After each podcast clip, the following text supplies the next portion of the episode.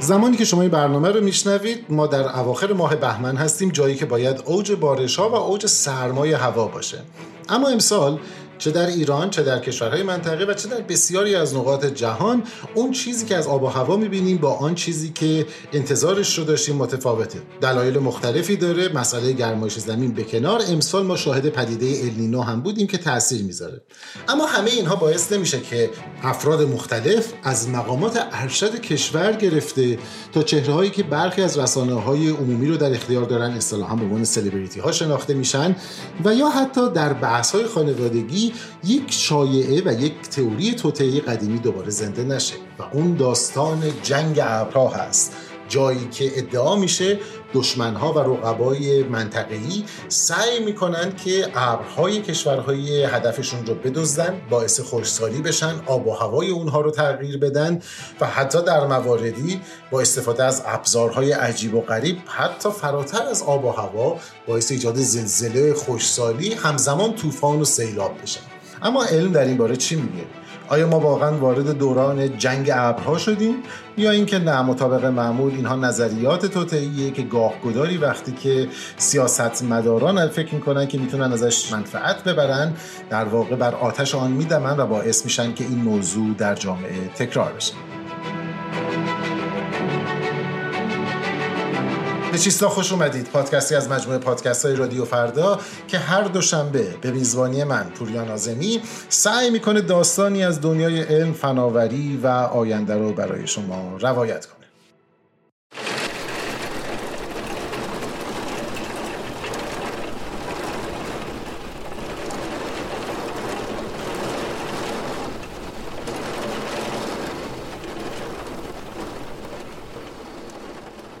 سرزمین ما در منطقه ای از دنیا قرار گرفته که به صورت طبیعی با محدودیت بارش باران مواجه هستش و مسئله خوشسالی در اون یکی از دقدقه های اصلی از زمان قدیم تا الان بوده.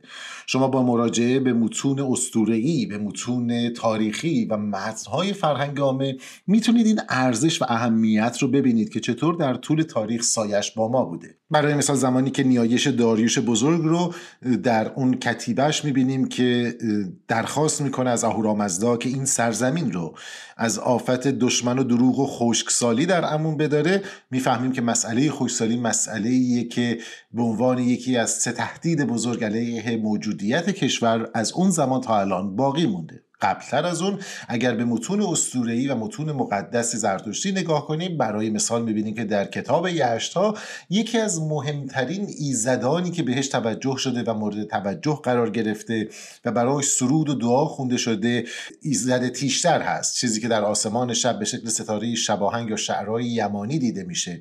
ایزدی که موکل بر باران و بارندگی هست. و به این دلیل مورد احترامه که با طلوع این ستاره با طلوع آن چیزی که نماد این ایزد هست کم کم فصل بارندگی در کشور آغاز میشه. این مسئله بعدا در حرمت گذاشتن به آب و در واقع در آین هایی که در فرهنگ عامه ما وجود داره آب رو محترم میشماریم آب رو مقدس می‌دونیم تا امروز ادامه پیدا کرده. اما در دوران جدید به خصوص در چندین سال گذشته زمانی که ما از چند جهت دچار بحران در حوزه مدیریت منابع آبی شدیم داستان به گونه دیگه شروع کرد پیش رفتن.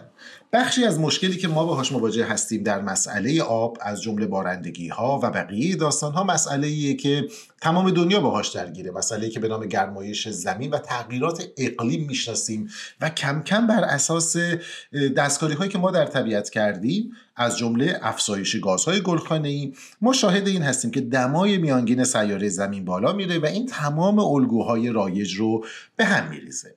اما مهمتر از اون و فراتر از اون مسئله وجود داره به نام مدیریت منابع آبی.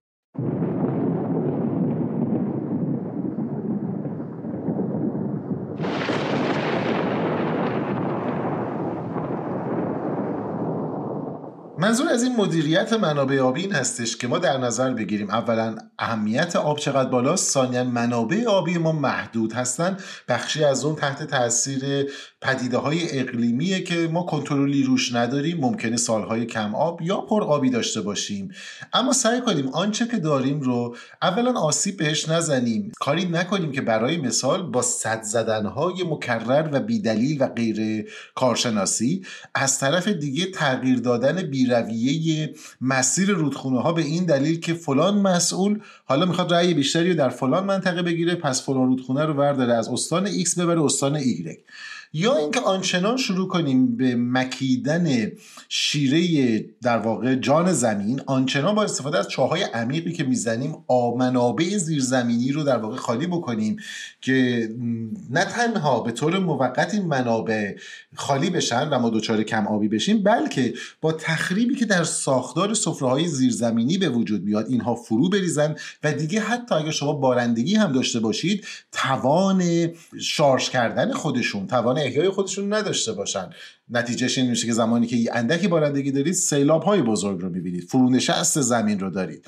از طرف دیگه در بخش هایی ما میایم مثلا با تخریب جنگل و بقیه تعادل اقلیمی رو به هم می‌زنیم. چه از نظر توانایی خاک چه از نظر تاثیری که روی محیط داره و بقیه این داستان ها که همه شما با کم و بیش با اون آشنا هستید. وقتی که این کارها رو نمی کنیم اون موقع نتیجهش این میشه که با اثرات این پدیده مواجه میشیم. اما زمانی که می‌خوایم توجیهش کنیم به دلیل اینکه پاسخ دادن به دلایل واقعی و طبیعی رخ داد انگشت تامو سمت خودمون می‌گیره دنبال یه سری در واقع توضیحات ماورا و طبیعی میگردیم. خب یه همچین چیزی جای مختلف دنیا بوده بعضی از افرادی که اصطلاحا محققان حاشیه هستن گاهگداری چنین چیزایی رو مطرح می‌کنن. اما این موضوعات زمانی که وارد زبان و بیان چهره های سیاسی میشه به خصوص چهره های سیاسی سودا زده اثر مخربی داره. چون نه تنها به ابزاری برای توجیه روند خودشون بدل میشه بلکه باعث میشه مردم دچار در واقع شبهه بشن در واقعیتی که داره اتفاق میفته. و حتی اگه گاهگداری خود مردم بتونن که نقش کوچیکی بازی کنن این رو انجام نمیدن و از اون مهمتر. در فرایند پاسخگو نگه داشتن و سوال کردن از کسانی که مسئولیت دارن دچار تردید میشن. در ایران هم در سالهای اخیر بارها و بارها ما این داستان رو شاهد بودیم. به طور طبیعی مثل خیلی از موارد مشابه دیگه. در دوران رئیس جمهوری محمود احمدی نژاد این داستانها به اوج خودش رسید و در واقع حیات دوباره ای پیدا کرد.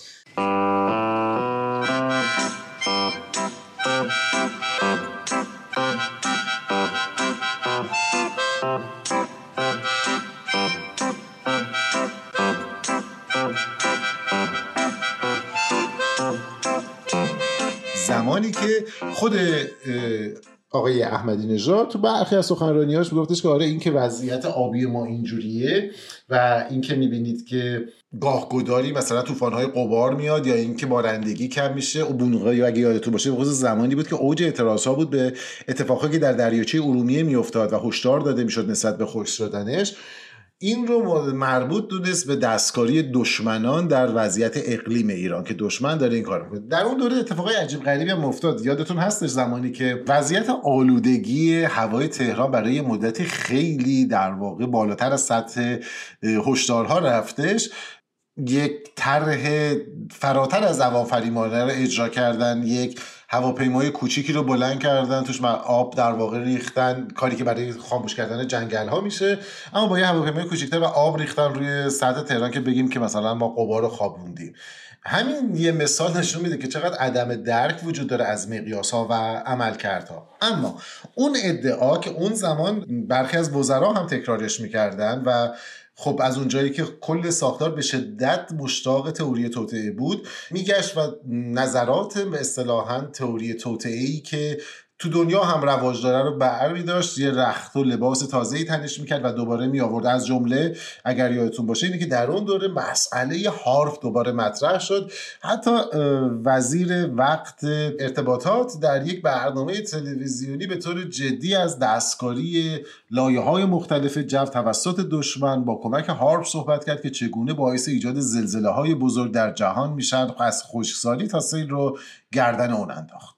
از سال 1379 به این سمت در واقع برخی از مقام های نظامی این رو به طور دائم اداره تکرار می‌کردن. در اون سال سردار غلامرضا جلالی در واقع در کنفرانس ملی پدافند غیرعامل ایشون که اون زمان فرمانده پدافند غیرعامل بود گفتش که تغییرات اقلیم ایران مشکوکه و مراکزی در ایران اون رو بررسی کردن و به این نتیجه رسیدن که دشمنان درش نقش داشتن. مطابق معمول این ادعاها نه نام اون مراکز بررسی کننده اومد نه گزارششون منتشر شد نه تحقیق علمی منتشر شد. اخیرا هم دوباره برخی از مقامات در سازمان های در واقع مدیریتی گفتن که بله این مسئله رو ما بررسی کردیم کمیته ویژه رو گذاشتیم که بررسی کنه چرا ابرها بر فراز ایران ناپدید میشن و آیا عوامل بیگانه درش نقش دارن.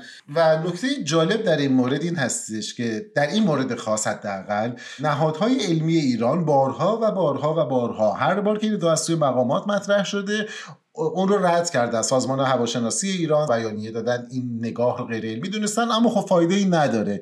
افرادی که تریبون دارن استفاده می‌کنن. اما سوالی که شاید مطرح باشه این هستش که اولا آیا واقعا چنین چیزی ممکنه؟ آیا از عبدزدی ممکنه؟ و اگر نه پس تکلیف هارپ چی میشه؟ اون داستان معروف.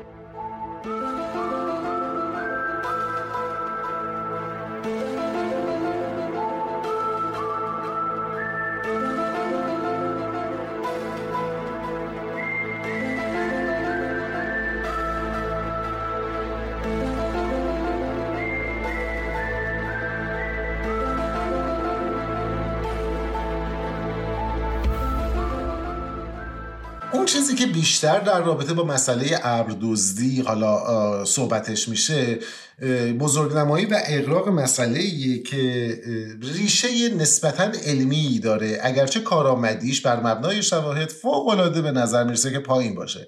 و اون دزدیدن ابرها نیست بلکه مسئله بارور کردن ابرهاست. اون چیزی که اصطلاحا گفته میشه بذرپاشی ابرها. گونه ای از ابرها هستن که به طور بالقوه توانایی بارانزایی دارن. برخی از تحقیقات حداقل در اشل کوچیکتر نشون میده که اگر شما برخی از مواد شیمیایی رو بر روی این ابرها بپاشید با کمک هواپیما و امثال اون اون موقع است که می‌تونید و این فرصت رو پیدا می‌کنید که توانایی جذب رطوبت در اینها رو بیشتر بکنید و اینها می‌تونن تبدیل بشن به ابرهای بارانزا. کشورهای مختلفی هم دارن این کار رو انجام میدن. برای مثال یکی از کشورهایی که پیشرفت جدی توش داشته حداقل از نظر فناوری چین بودش که سالهای رو انجام داد. به طور خاص در المپیک زمستانی پیش که در چین برگزار شد انجام داد. روسیه یکی دوبار این کار رو کرد. در منطقه ما ایران سالهاست که داره این کار رو می‌کنه و به طور موردی در واقع باروری ابرها رو انجام میده و در جنوب خلیج فارس امارات عربیه متحده و همینطور عربستان سعودی طرح طولانی رو دارن. امارات یکی از شاید عجیب غریب ترین طرحها رو داره. اسرائیل تا سال 2015 این کار رو انجام می‌داد و بعد از اون رها کرد. و دلیل اصلی هم چیزی بود که مجموعه نتایج و تحقیقات نشون نتیجه تحقیقات این هستش که زمانی که شما با بهترین فناوری امروز این کار رو انجام می‌دید نتیجه که به دست میارید و آن چیزی که منجر به بارش میشه فوق العاده اولا پیش بینی ناپذیر ثانیا از نظر سود و تولید رطوبتی که انجام میده به قدری حاشیه‌ای هست که مقرون به صرفه نیست نه از نظر اقتصادی و نه از نظر تأثیری که روی بارش داره. نکته مهم اینه که شما اگر در مثلا فرض کنید که مرز کردستان یک ابری رو بارور بکنید به هیچ وجه دلیلی نداره که برای مثال حتی اگر عمل بکنه پروژهتون این ابر بره و مثلا در تهران بارندگی رو انجام بده. این ما با یک ساختار پیچیده جوی مواجه هستیم بنابراین این پروژه با وجودی که برخی از کشورهای منطقه هنوزم دنبالش می‌کنن پروژه که بیسش پایش توجیه علمی اتفاقا سرراستی داره. اما در عمل اجراش فوق العاده فوق العاده چالش برانگیز هست و برای همین خیلی هم رو رها کردن. نکته مهمی که وجود داره این هستش که این دزدیدن ابر نیست. این بارور کردن یک ابر به طوری که اون ابر در واقع در قابلیت تولید بارانش بهش کمک بشه. بدین ترتیب این گونه نیستش که برای مثال اگر ما ترکیه رو متهم می‌کنیم یا پیشتر زمانی که اسرائیل رو متهم می‌کردیم در واقع در سال همون 1379 که رئیس سازمان پدافند غیر عاملی مثلا رو مطرح کرد به طور مشخص از اسرائیل و یکی از کشورهای منطقه نام برد منظورش امارات عربی متحده بود. توی داستان جدید ترکیه رو هم متهم می‌کنیم. به این معنی نیست که برای مثال اینا اومدن یه تکنولوژی رو درست کردن که وقتی که ابرا وارد ایران میشن یهو مثلا مثل یه سفینه فضایی بیاد اینا رو جمع کنه بدزده یا مثلا یک منبع تابشی بذاره ابرا بخار بشن. نه اینها تو زمانی که اونهایی که این کار انجام میدن زمانی که ابری در واقع در منطقه مرتوب شکل می‌گیره سعی می‌کنن که بتونن بارورش کنن که معلوم شده نتیجه نهاییش هم اونقدر قدرتمند نیست. و اگر اون در بارور نشه به این معنی نیست که زمانی که به خاک ما می‌رسه اگر برسه و اگر جریان های بادی اصلا اون رو برسونن اینجا اون تبدیل به ابر بارانزا بشه.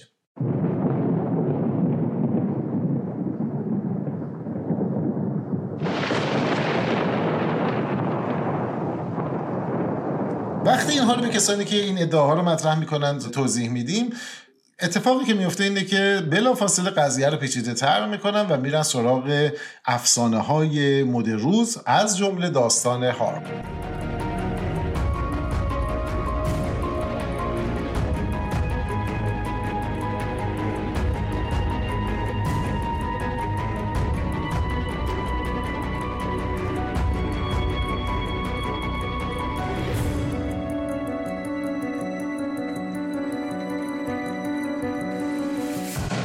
شاید یه دلیلی که آزمایشگاه هارپ اینقدر مورد توجه نظریه پردازان توطئه قرار گرفت این بودش که بخشی از بودجه اون رو وزارت دفاع و دارپا می‌دادن. دارپا یه بخشی از پنتاگون هست که مسئولیت تحقیق و توسعه رو بر عهده داره.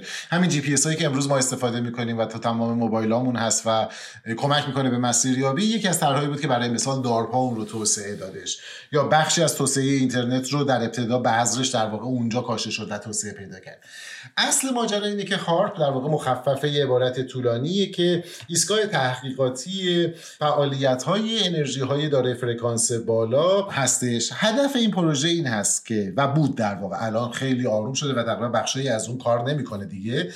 که به بررسی تاثیرات یونوسفر زمین در ارتباطات رادیویی بپردازه. از جمله یکی از آزمایشهایی که انجام می‌داد این بودش که پرتوهای رادیویی قدرتمندی رو به لایه یونوسفر میتابوند و سعی می‌کرد اثرات اون رو بر انتشار امواج رادیویی بررسی کنه. چرا این کارو می‌کرد؟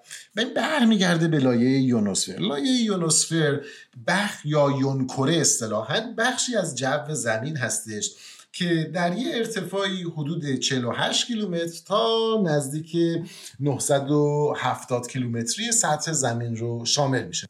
این لایه از جو هست که تحت تاثیر بادهای خورشیدی ذرات بارداری که از خورشید به زمین می‌رسن همون چیزهایی که زمانی که برخورد می‌کنن با این لایه تو قطبین زمین شما شاهد بروز شفقهای قطبی هستید.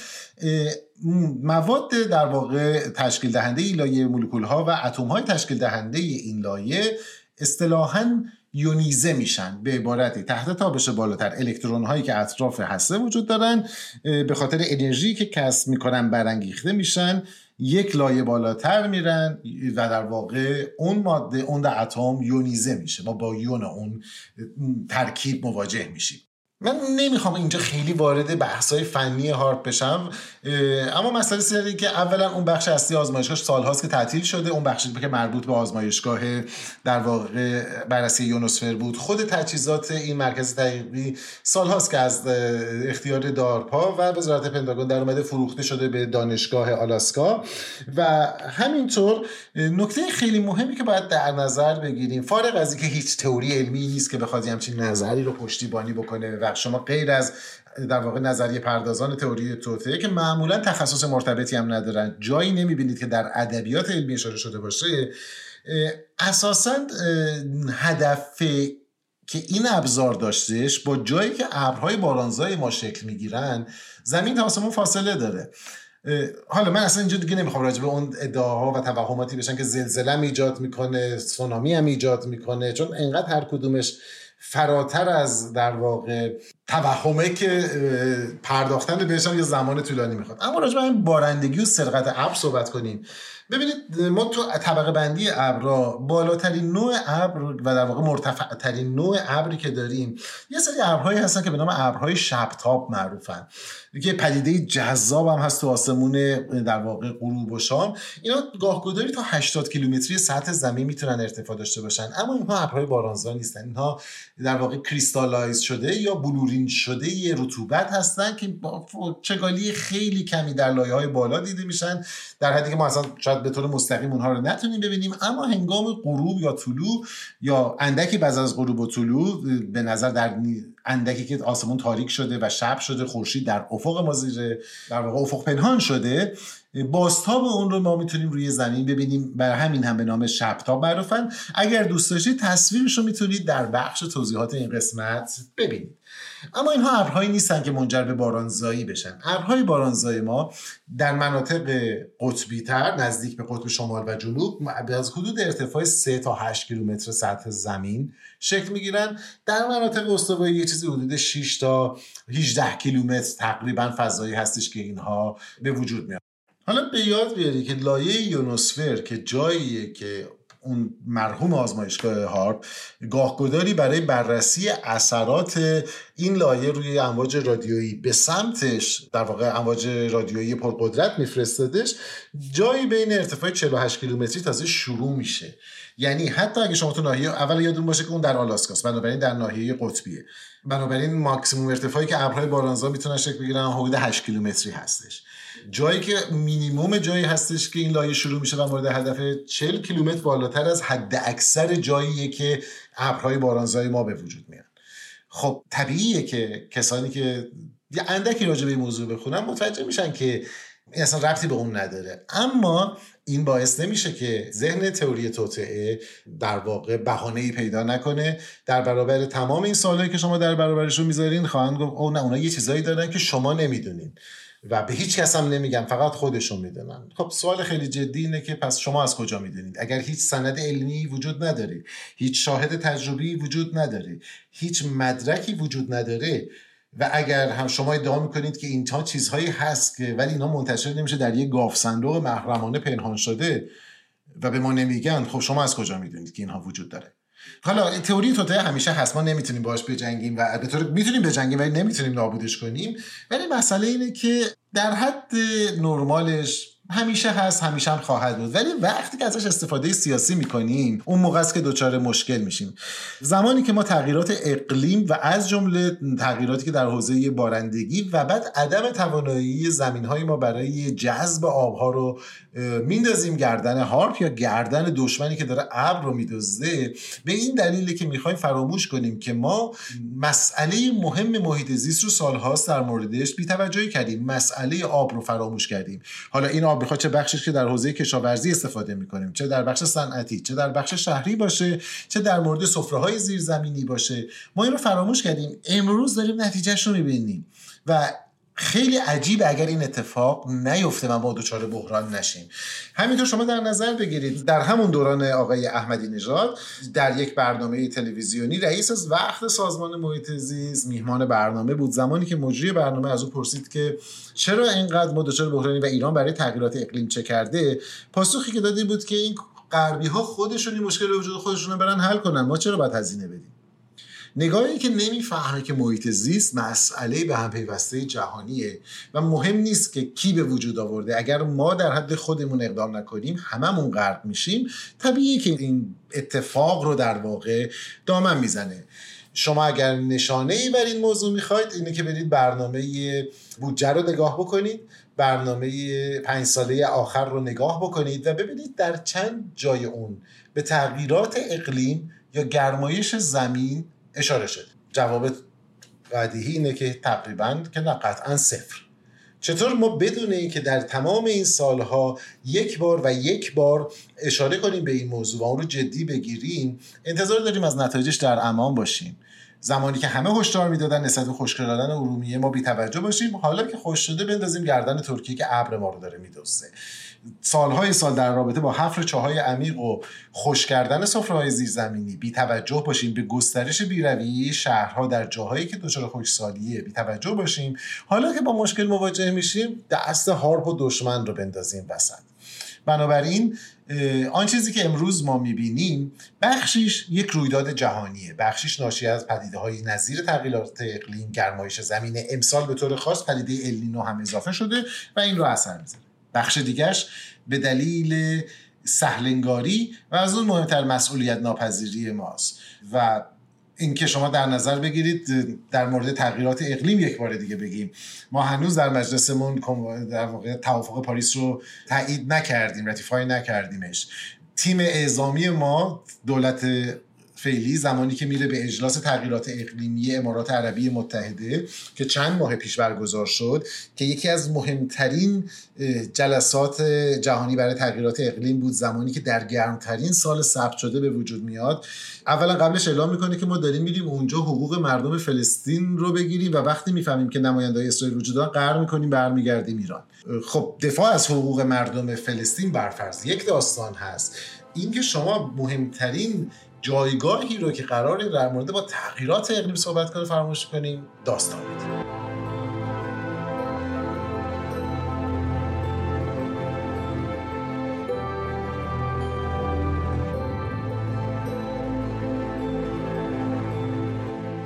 من این اپیزود رو در واقع با اشاره به دعای داریش کبیر شروع کردم. دعایی که میگفتش که خداوند این مملکت رو از خوشسالی و دروغ و دشمن در امان بداره.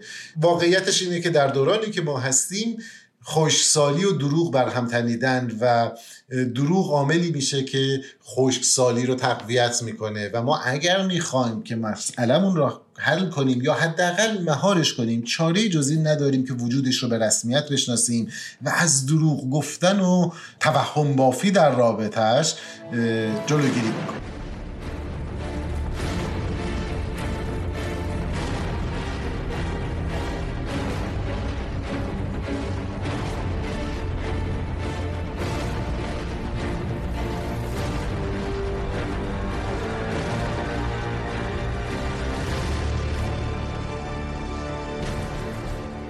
ممنون از اینکه شنونده چیستا بودید. چیستا پادکستی از مجموعه پادکست های رادیو فرداست. به میزبانی من پوریا نازمی که هر دو شبه سعی می‌کنه داستانی از حوزه علم فناوری و آینده رو روایت بکنه. و البته که چیستا تنها پادکست از مجموعه پادکست های رادیو فردا نیست. شما می‌تونید پادکست های دیگر این مجموعه رو هم دنبال بکنید.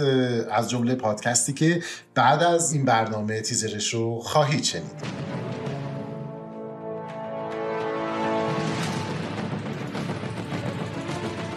اگر از شنیدن چیستا لذت می‌برید اون رو به دوستانتون توصیه بکنید. این بزرگترین لطف و کمک شما به ماست و همینطور می‌تونید ما رو در پلتفرم های مختلف مشترک بشید و با ما در تماس باشید. خوشحال میشیم صدای شما رو بشنویم و تا حد امکان پاسخگوی شما باشیم. تا دوشنبه آینده مراقب خودتون باشید.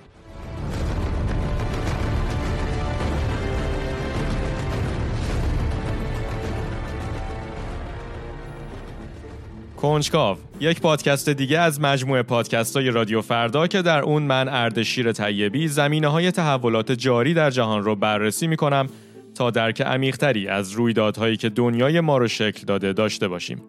اگر وقتی خبرها رو دنبال می کنید نه فقط به اینکه چه رخ میده بلکه چرا و چگونه رخ داده هم توجه می کنید کنجکاو پادکست شماست. کنجکاو هر هفته سه شنبه ها از تمام اپهای پادگیر و وبسایت رادیو فردا